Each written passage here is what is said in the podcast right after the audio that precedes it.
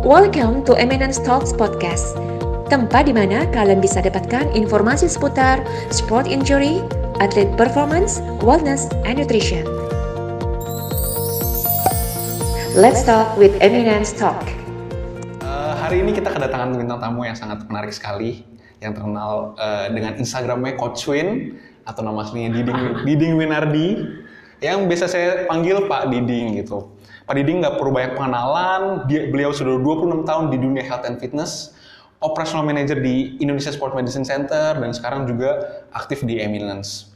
Yang paling keren adalah beliau strength and conditioning di timnas angkat besi. Apa kabar Pak? Baik, baik, baik. Baik. Gimana, Pin? Gimana puasa lancar? Alhamdulillah. Sekarang lagi sibuk apa nih Pak kira-kira? Uh, dengan pandemi ini ya ini saatnya kita mencari ilmu dan berbagi ilmu itu yang saya lakukan. Gitu ya, banyak-banyak di rumah. Iya. Ikut seminar online dan lain sebagainya. Gitu ya.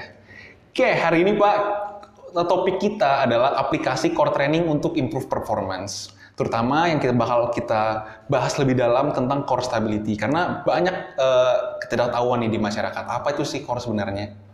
Oke okay, ya setuju banget sih Bir gitu kan karena selama ini uh, di health and fitness industry itu kalau orang ngomongin core itu sebatas ngomongin otot perut sama otot punggung. Benar. Padahal sebetulnya sih itu kalau ngomongin core seharusnya orang harus lebih uh, lebih luas ngomongin adalah apa namanya uh, hip uh, lumbo pelvic uh, kompleks itu gitu. Yes. Jadi nggak cuma otot-otot yang ada di perut dan punggung tapi adalah otot sekitarnya. Yes. Nanti mungkin Uh, kita bisa jelaskan beberapa otot gitu kan. Uh. Yes. Kalau uh, core itu yang mungkin teman-teman juga udah juga udah pada tahu ya. Core itu ada 28 otot, which is banyak banget, kompleks banget. Jadi topik pembahasan ini nggak sebenarnya nggak nggak sesimpel itu buat podcast ya, pertama ya. Betul, betul, betul, betul.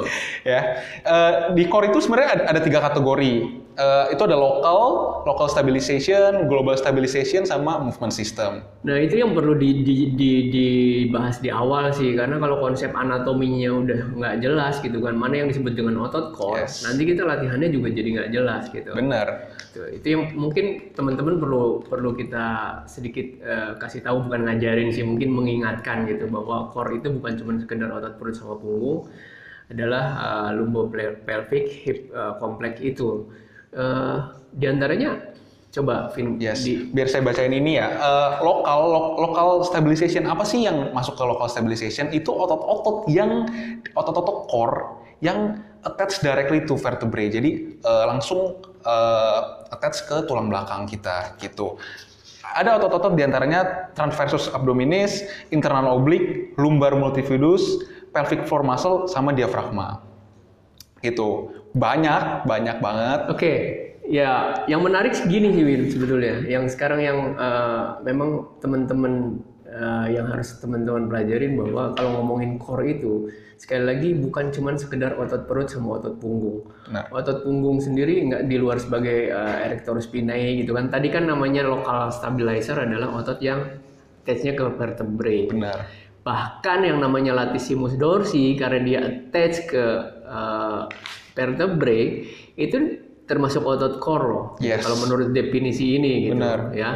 Ya, dan yang lebih menarik lagi adalah kalau kita ngomongin lumbopelvic adalah di antaranya ada diafragma juga gitu kan, ada pelvic floor. Yes. Itu yang selama ini diignore sama teman-teman bahwa hal seperti itu yang nggak pernah dilatih. Iya. Padahal fungsinya sangat penting sekali. Fungsi dari local stabilization ini adalah provide support from vertebrae. Jadi uh, benar-benar untuk postural sama proprioception sama support ke uh, postur kita, Pak. Okay. Bener gak? Yes. Ya kan? Jadi ini sangat penting sekali. Terus yang kedua ada global stabilization. Global stabilization itu adalah otot-otot core yang dari pelvis kita ke spine, ke tulang belakang. Okay. Jadi attach-nya dari spine ke tulang belakang. Itu no, no, no, dari pelvis ke tulang belakang dari pelvis sorry yes. dari pelvis ke tulang belakang. Ya otot-ototnya ada QL quadratus lumborum psoas major external oblique. Beberapa portion of internal obliques rectus abdominis gluteus medius dan aduktor kompleks aduktor kompleks itu banyak. Ada aduktor mangus longus brevis gracilis sama pectineus gitu. Emang ini banyak banget nama-namanya uh, yang nanti uh, ini menurut saya sebagai fitness profesional atau sebagai PT atau sebagai eh, orang-orang yang bergerak dalam bidangnya, ini tuh kita harus tahu banget ya eh, guna-gunanya otot-otot ini buat apa ya nggak pak?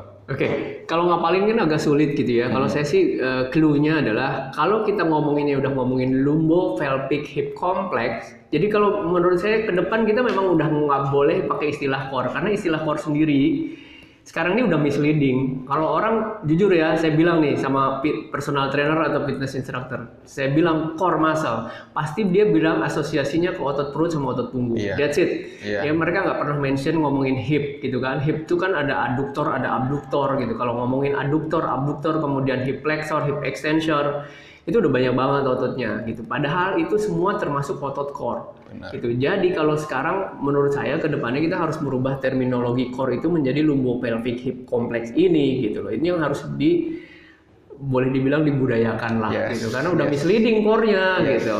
Ya, Ini yang lebih menarik gini, Bin. Saya nggak mau terlalu banyak ngomongin anatominya ya. Pertanyaan saya yang menarik adalah kenapa core ini penting?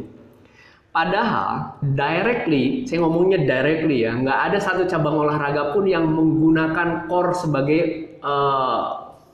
mo- apa namanya istilahnya sebagai eh, prime mover. Yes, prime movernya.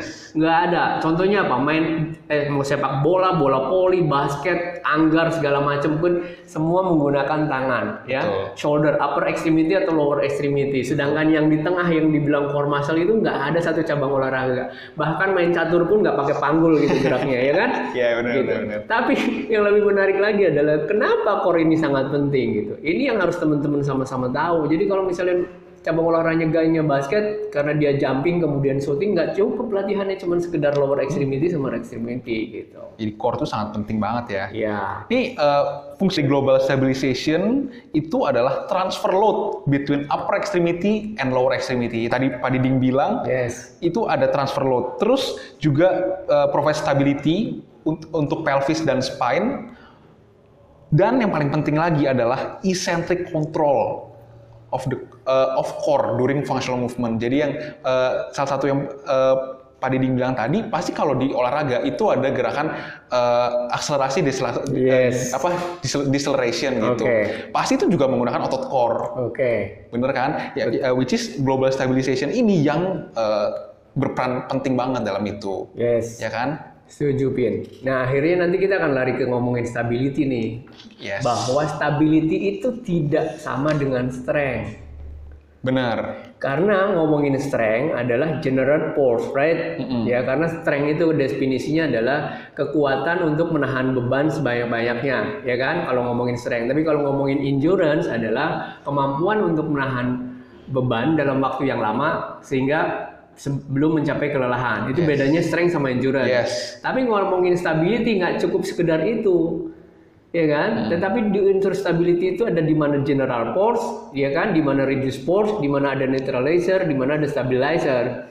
Gitu. Itu bedanya. Makanya kalau menurut gambaran saya, stability exercise adalah more complex e- exercise di mana melibatkan tidak cuma sekedar satu persendian, ya atau cuma satu movement di mana nggak cuma sekedar fleksi atau ekstensi, mungkin kombinasi beberapa hal di mana faktor utamanya di situ dibilang ada perturbation. Perturbation itu nggak cuma sekedar gangguan itu, tetapi kondisi di mana unstable condition. Yes. Makanya dibilang stability. Kalau dia mampu melakukan kon- kondisi yang unstable, artinya dia stable. Gitu.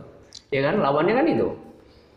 Tapi memang penting Pak, stability. Kita ngelatih stability. Padahal kalau eh, kita kenapa kita nggak ngelatih jadi six pack aja gitu? Kalau six pack kan berarti, berarti kan kita kuat gitu. Ngapain kita harus ngelatih stability dalam Oke, olahraga? ya. Kalau ngomongin sekedar eh, kosmetik, saya bilangnya istilahnya kosmetik ya tampak baik, ya cukup sih latihan six pack gitu. Tapi kita kalau ngomongin performance, nggak cukup cuma sekedar tampak six pack gitu, ya. Karena banyak atlet gitu yang ya kalau ngomongin six pack itu kan komposisinya adalah harus body composition ngomongnya, ya kan? Ketika body composition, body fatnya rendah, itu segala macam, kemudian definitionnya tampak kelihatan. Tapi beberapa cabang olahraga kan nggak cuma ngomongin body composition gitu ya. Mereka cuma bagaimana caranya bergerak dengan efektif dan efisien, ya kan? Movement yang efektif dan efisien bisa generate force, gitu kan? Kemudian teknik dengan baik dan lain sebagainya. Kenapa stabilisasi ini penting? Nggak cuma sekedar six pack, karena pada beberapa cabang olahraga nggak nggak cukup sekedar tampilan, tapi adalah performance gitu. Iya, iya, iya. Itu yang penting sih.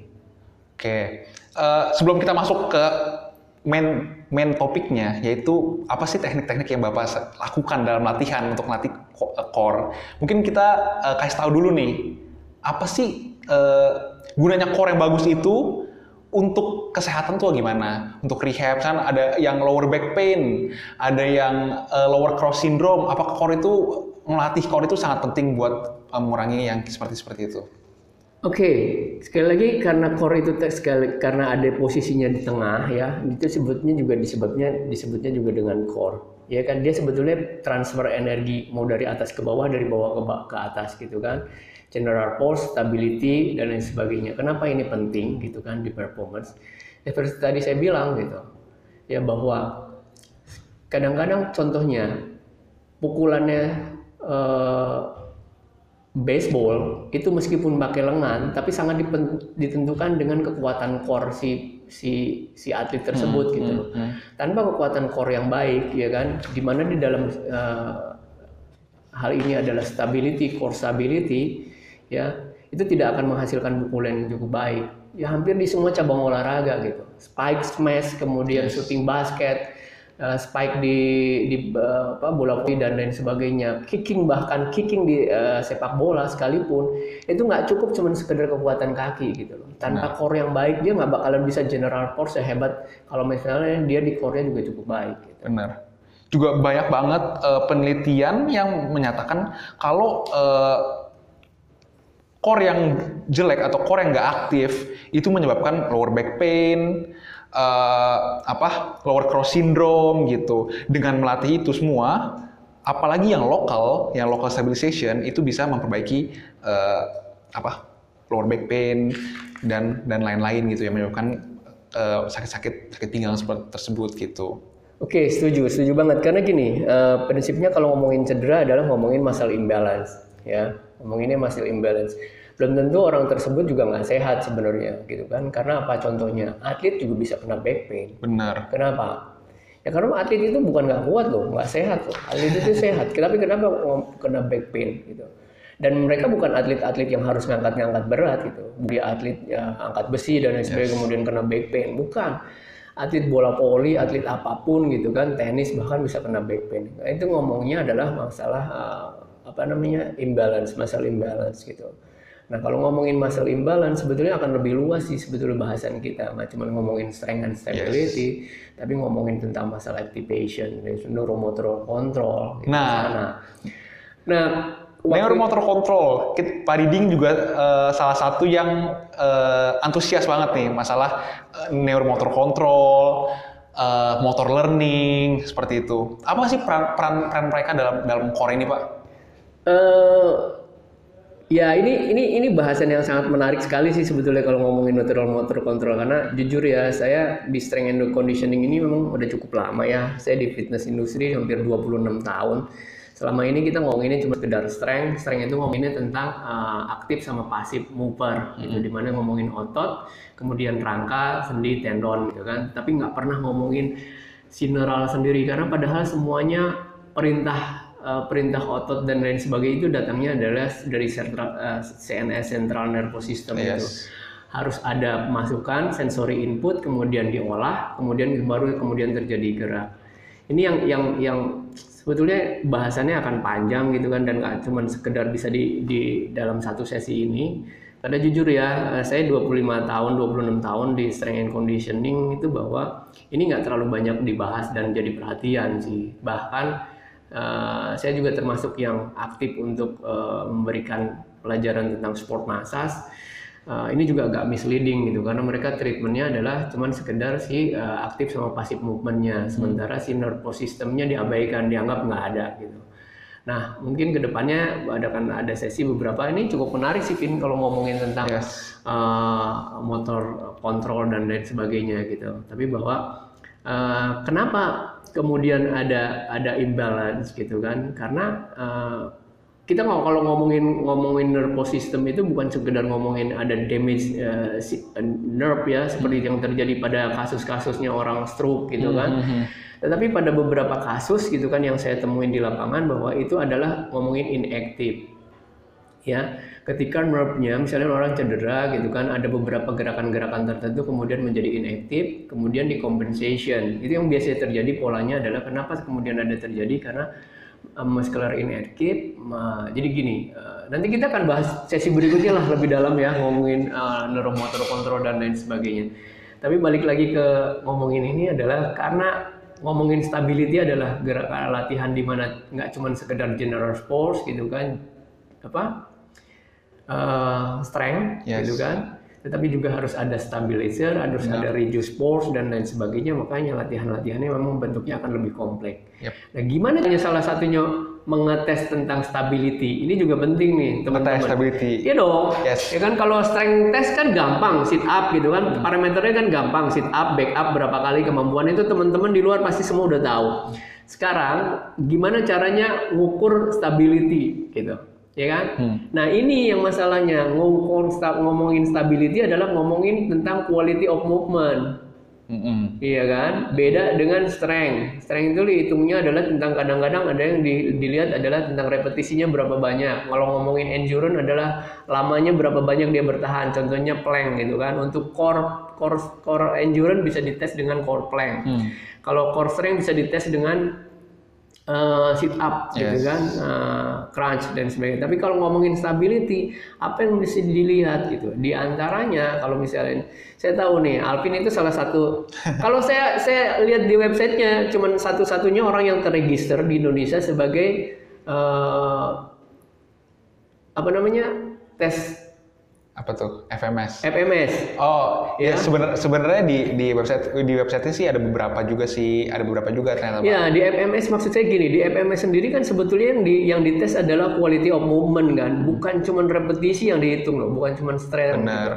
Nah, yang termasuk di FMS tentang mengukur quality of movement dari stability-nya core itu di antaranya ada beberapa beberapa kan? Yes. Ya, kalau nggak salah di antaranya adalah bagaimana caranya squat gitu kan. Squat, lunges. Yes, lunges Yes. gitu. Nah itu dan itu yang dilihat adalah movement quality. Makanya diperlukan kemampuan si assessor itu untuk bisa melihat uh, menilai tentang quality of movement. Di FMS itu lebih dipermudah karena semua ada ada, ada gradingnya. Nah itu FMS sebetulnya adalah salah satu contoh adalah untuk bagaimana caranya mengukur quality of movement. Ya gitu. Jadi di antaranya adalah itu di FMS adalah ada lunges, ada Squat. squat, kemudian bisa juga diukur dengan one leg squat, ya, kemudian hip drop, Yes. ya, bagaimana caranya ketika dia melakukan hip drop itu akan kelihatan nih pelvicnya align atau enggak gitu. Itu itu adalah mengukur core stability gitu. Bener. Ada juga bisa beberapa melakukan dengan apa namanya eh, one leg bridge dan sebagainya. Ya, jadi sekali lagi buat teman-teman bahwa bagaimana mengukur skor stability adalah mengukur bagaimana tentang quality of movement, bukan repetition. Ya ini bedanya gitu loh. Makanya sekali lagi bahasannya akan lebih panjang kalau nanti kita ngomongin tentang neuromotor control karena quality of movement itu bahasanya adalah tentang neuromotor control Betul. gitu. Betul. Jadi eh, itu sih yang yang yang kita laku sama sama sama sama sama sama saya Pak gitu. Jadi sebelum kita kasih latihan kita harus assess dulu, kita harus Yes. kasih assessment Pasti. karena nggak bisa kita tiba-tiba eh, membuat latihan tanpa assessment gitu. Betul. Jadi ini ini kalau memang mau jadi strength and conditioning yang baik, yang bagus, harusnya mulainya dari bisa mampu dulu melakukan assessment gitu loh. Kalau perlu ambil sertifikat FMS kayak kamu gitu. Yes, yes, yes, yes. Oke, eh, oke. Sekarang kita masuk ke exercise tekniknya ya. Kalau bapak sebagai PT, sebagai fitness profesional gitu, apa sih what to train first gitu? Apa yang bapak latih pertama kali kalau orang nih eh, core-nya jelek nih, lumpuh pelviknya yang tadi bapak bilang LPHC-nya eh, ketahuan kurang bagus stability-nya gitu. Apa sih yang langkah pertama yang bapak lakukan apa sih biasanya? Ini ada dua pendapat tip ini ya. Eh, kalau kalau saya sih dua-duanya saya pakai. Yang pertama kalau misalnya ngomongin cedera, berarti yang saya yang saya harus perhatikan adalah quality of movement-nya dulu. Sebelum strength. Ini masalahnya kan ada strength sama kemudian adalah kemudian ke stability. gitu. Tapi kalau misalnya ah, saya ketemunya orang yang nggak punya masalah, biasanya saya akan bangun strength-nya dulu gitu, ya. Ketika strength, kemudian saya baru lihat ke stability-nya, masuk ke stability, lebih ke eh, apa namanya complex movement, Oke. gitu loh. Tapi karena dari mulai yang simple movement ke complex movement. Tapi kalau ngomongin dari awal, sekali lagi kalau ngomongin motor kontrol, kadang-kadang ini yang jadi masalah bagi challenge bagi para uh, pelatih kebugaran, personal trainer, kemudian strength and conditioning coach adalah bahwa mereka sama sekali nggak memperhatikan tentang uh, compensation movement. Itu Benar. yang bahaya sebetulnya kalau di ngomongin stability. Karena nanti stability-nya semua akan jelek ketika compensation pattern itu terbentuk. Benar. Jadi kalau dari saya, saya sangat memperhatikan dari awal, meskipun latihannya bentuknya strength, tetapi quality of movement itu harus tetap dijaga. Karena quality of movement itu menggambarkan tentang muscle recruitment, kemudian neuromotor control ya, perintah dari otak untuk merekrut si o- eh, otot yang benar gitu loh. Yes. Tanpa compensation pattern yang ber- berlebihan gitu. Kalau ini saya juga mau sharing sedikit, kalau sebenarnya nggak ada yang salah, nggak ada yang benar, itu cuman ibaratnya ada seribu jalan menuju Roma lah ya. Setiap setiap setiap trainer pasti punya cara-cara sendiri gitu. Kalau saya sama sama Pak Dinding, eh, tapi saya lebih fokus ke yang tadi, yang local stabilization itu. Jadi dari local stabilization itu, itu yang ngebangun eh, ibaratnya fo- fondasinya gitu, fondasinya untuk sta- untuk stability gitu. Dari local stabilization baru kita bisa naik ke global gitu untuk stability. Itu mungkin eh, teman-teman kalau punya cara lain kalau emang sukses, nah kita di fitness menurut, menurut saya sih gitu ya, menurut saya nggak ada yang salah, nggak ada yang benar. Tapi kalau emang itu sukses untuk atletnya, untuk kliennya, itu sih nggak ada masalah sih menurut saya. Gimana Pak? Eh, kalau ngomongin eh, latihannya lokal dulu atau global dulu, itu bukan saya setuju dan nggak setuju, tetapi memang harus begitu, Bin. Harus begitu ya? Harus begitu. Benar, oke. Ya, itu bukan option. Hmm. Man eh, lokal dulu atau global dulu itu harus dari mulai dari lokal. Yes. Ya, kenapa? Karena dia akan jadi stabilizer ketika lebih ke kompleks movement.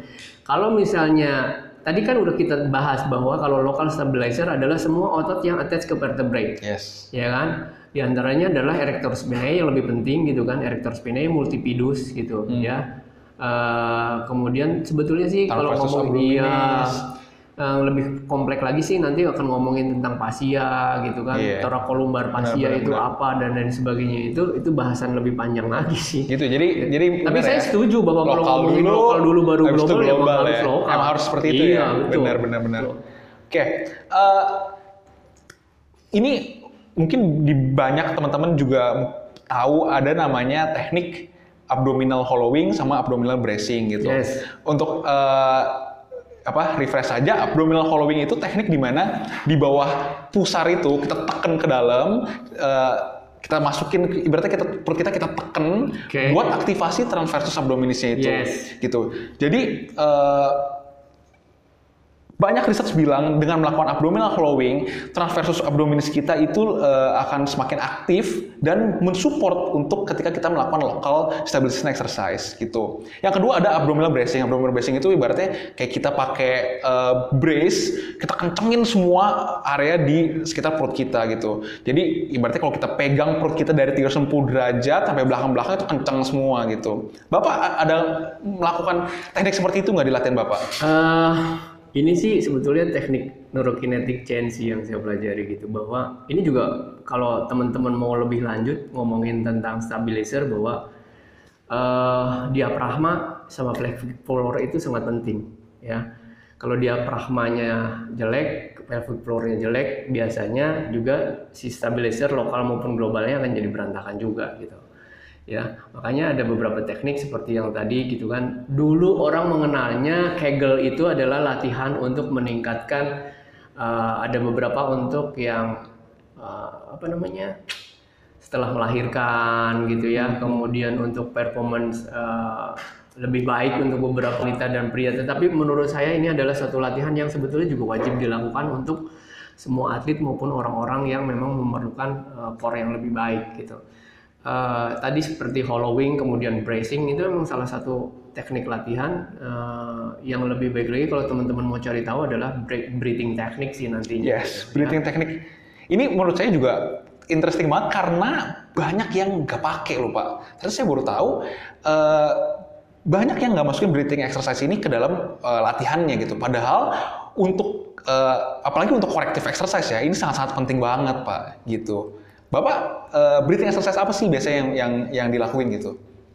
Ya seperti tadi intinya kan sebetulnya adalah hollowing kemudian kemudian bracing. Bracing itu ketika kita semacam kalau perut kita itu rongga perut kita kan sama seperti kayak tonggan gitu. Ketika kita kasih pressure dia akan menekan semua ke arah sisi gitu kan. Termasuk ke si uh, transversus abdominus kemudian yang lebih penting adalah uh, multipidus ya multipidus itu akan sulit sekali lo melatih multipidus itu posisi-posisi Yes. tertentu harus banyak uh, ya harus banyak belajar sih ilmunya ada sih tapi bahkan uh, beberapa ya akan kesulitan sekali untuk melatih multipidus tetapi dengan cara uh, apa namanya bracing, hollowing dan sebagainya itu beberapa otot diafragma itu sangat terbantu untuk kemudian aktivasi ya Benar. gitu loh.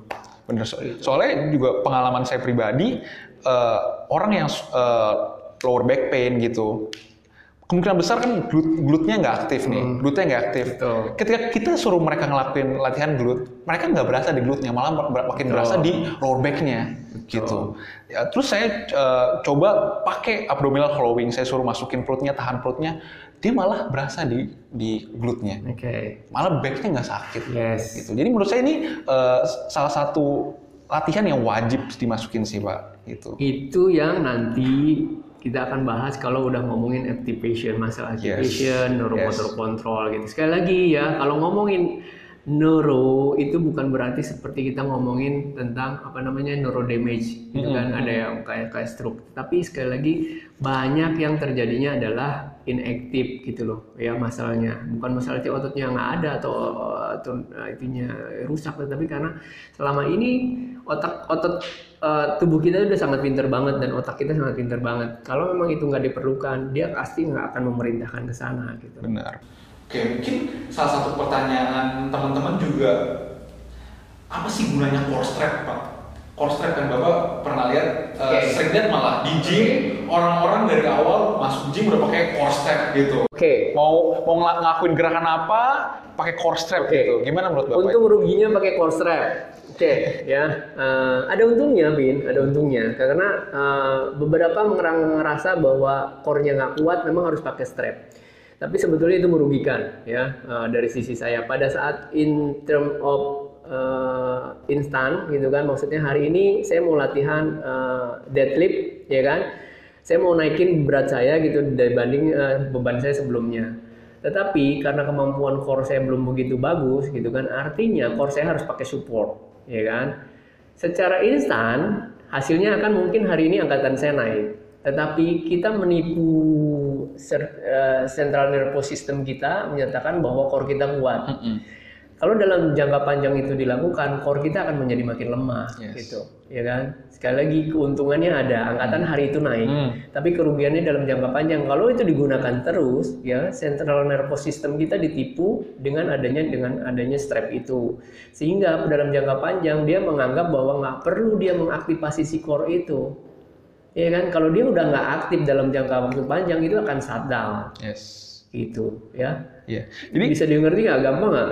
Iya, menurut ya itu itu itu juga yang, yang juga saya anjurkan ke klien-klien saya juga sih gitu. Hmm. Kalau eh, salah satu kerugian pakai core strap adalah muscle-muscle di core itu nggak aktif. Betul. Terlebih lagi paling nggak aktif adalah transversus abdominis Betul. yang bersifat sebagai core strapnya itu Yes. natural core, core strap di tubuh kita Yes. gitu. Tapi tadi yang saya setuju banget sama yang Pak Diding bilang, saya anjurkan pakai core strap kalau mereka mau nambahin 1 RM, 1 Yes. RM, max, mau max, Betul. angkatan max. Itu karena apa? Karena itu juga protect tulang belakang mereka Betul. gitu. Karena itu lumayan bahaya kan Betul. nambahin gitu. Betul. Ya kan? Ya, makanya tergantung objektifnya. Tetapi saya tidak menyarankan digunakan dalam jangka panjang. Betul. Intinya sekali lagi adalah itu cheating kan. Kita menipu bukan cuma sekedar itu, tapi nipu central nervous kita bahwa core kita udah bracing. Padahal yang bracing itu bukan transversus abdominus. Benar. Gitu. Makanya yang ditekan adalah shutdown itu nantinya dalam jangka panjang. Mm-mm. Oke, eh, ada lagi Pak untuk untuk untuk training ada masukan Eh, teman-teman? Ya, bagaimana caranya latihan core stability gitu kan adalah eh, jadi memang bentuknya akan beda dengan core strength. Dari strength itu kan yang dihitung adalah tentang repetisi gitu kan. Kalau ed- endurance adalah dihitung adalah tentang uh, apa namanya berapa lama dia mampu bertahan seperti plank gitu core plank. Tapi kalau ngomongin stability adalah adalah complex movement di mana yang bergerak adalah hip ya mulai dari hip gitu kan uh, abdominal uh, vertebrae gitu kan uh, itu uh, di di pasif movement movernya aktif movementnya adalah tadi semua otot-otot yang melibatkan tentang otot-otot di bagian lumbar kemudian hips kemudian abdominal gitu. Ya banyak jenis latihan ya. Menurut saya teman-teman di lapangan pasti lebih ngerti gimana ada latihan bridge gitu kan one leg squat ya. Kemudian ada gerakan-gerakan rotation gitu kan. Contohnya apa tuh gerakan yang dengan apa namanya strapper kemudian ya kabel uh, rotation dan sebagainya itu kan semua latihan-latihan yang lebih lebih uh, kompleks gitu. Ataupun misalnya latihan squat tapi sekaligus juga rotation gitu yes. ya internal rotation. Jadi kalau saya bilang sih kalau di istilah mungkin fitness profesional lebih mengenal sebagai uh, latihan yang simple kemudian yang apa namanya uh, satu melibatkan satu sendi dan berapa sendi. Tetapi di di stability itu nanti kita harus meningkatkan dari satu gerakan menjadi multi movement gitu hmm. dari single movement. Contohnya nggak cuma sekedar uh, apa uh, squat tetapi juga ditambah dengan rotation misalnya. Kayak yang seperti itu bentuk-bentuk latihannya. Nanti kalau lebih detail sih, saya yakin sih teman-teman semua udah udah udah dari yang penting konsepnya ngerti pasti bisa create jenis-jenis latihan. Tapi sangat menarik ya. Yang tadi eh, contoh-contoh latihan yang bapak bilang tadi itu nggak ada uh, isolation exercise atau exercise yang cuman fokus ke ke, ke perut doang misalkan hmm. gitu.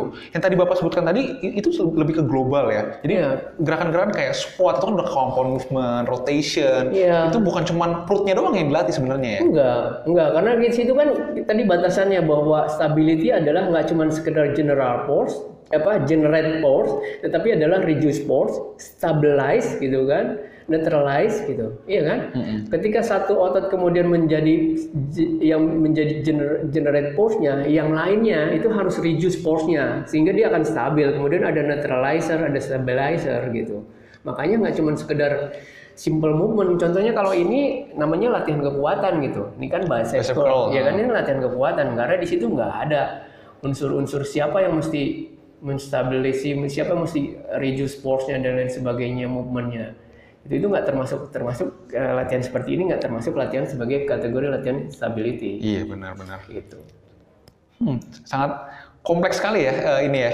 Iya, ya memang. Ini ya. Uh, tetapi ini sesuatu yang menarik gitu loh ya. Jadi kalau menurut saya kalau memang performance-nya harus baik, uh, semuanya harus dilakukan gitu loh, harus dilakukan. Jadi ini bukan sesuatu yang uh, mungkin beberapa praktisi nganggap ah itu nggak penting gitu. Tapi kalau menurut saya pribadi dari pengalaman saya ya 26 tahun di health and fitness industry ini sangat penting banget gitu loh ya. Tapi kalau memang kliennya hanya mau mau bawa tampilannya bagus, six pack gitu kan, ya ya memang nggak perlu sampai ke sana. Hmm. Tapi kalau nanti beberapa klien saya dalam mereka perlu performance, perlu harus lari lebih baik gitu kan, ya dia biasa ngangkat lebih baik dan lain sebagainya, udah ini udah sangat penting gitu. Dan ke depannya stability ini nggak nggak ngomongin cuma sekedar eh, khususnya core stability nggak cuma sekedar ngomongin performance loh gitu. Hmm. ngomongin nanti kalau misalnya teman-teman ada yang terlibat di rehabilitasi dan sebagainya ini adalah hal yang penting banget.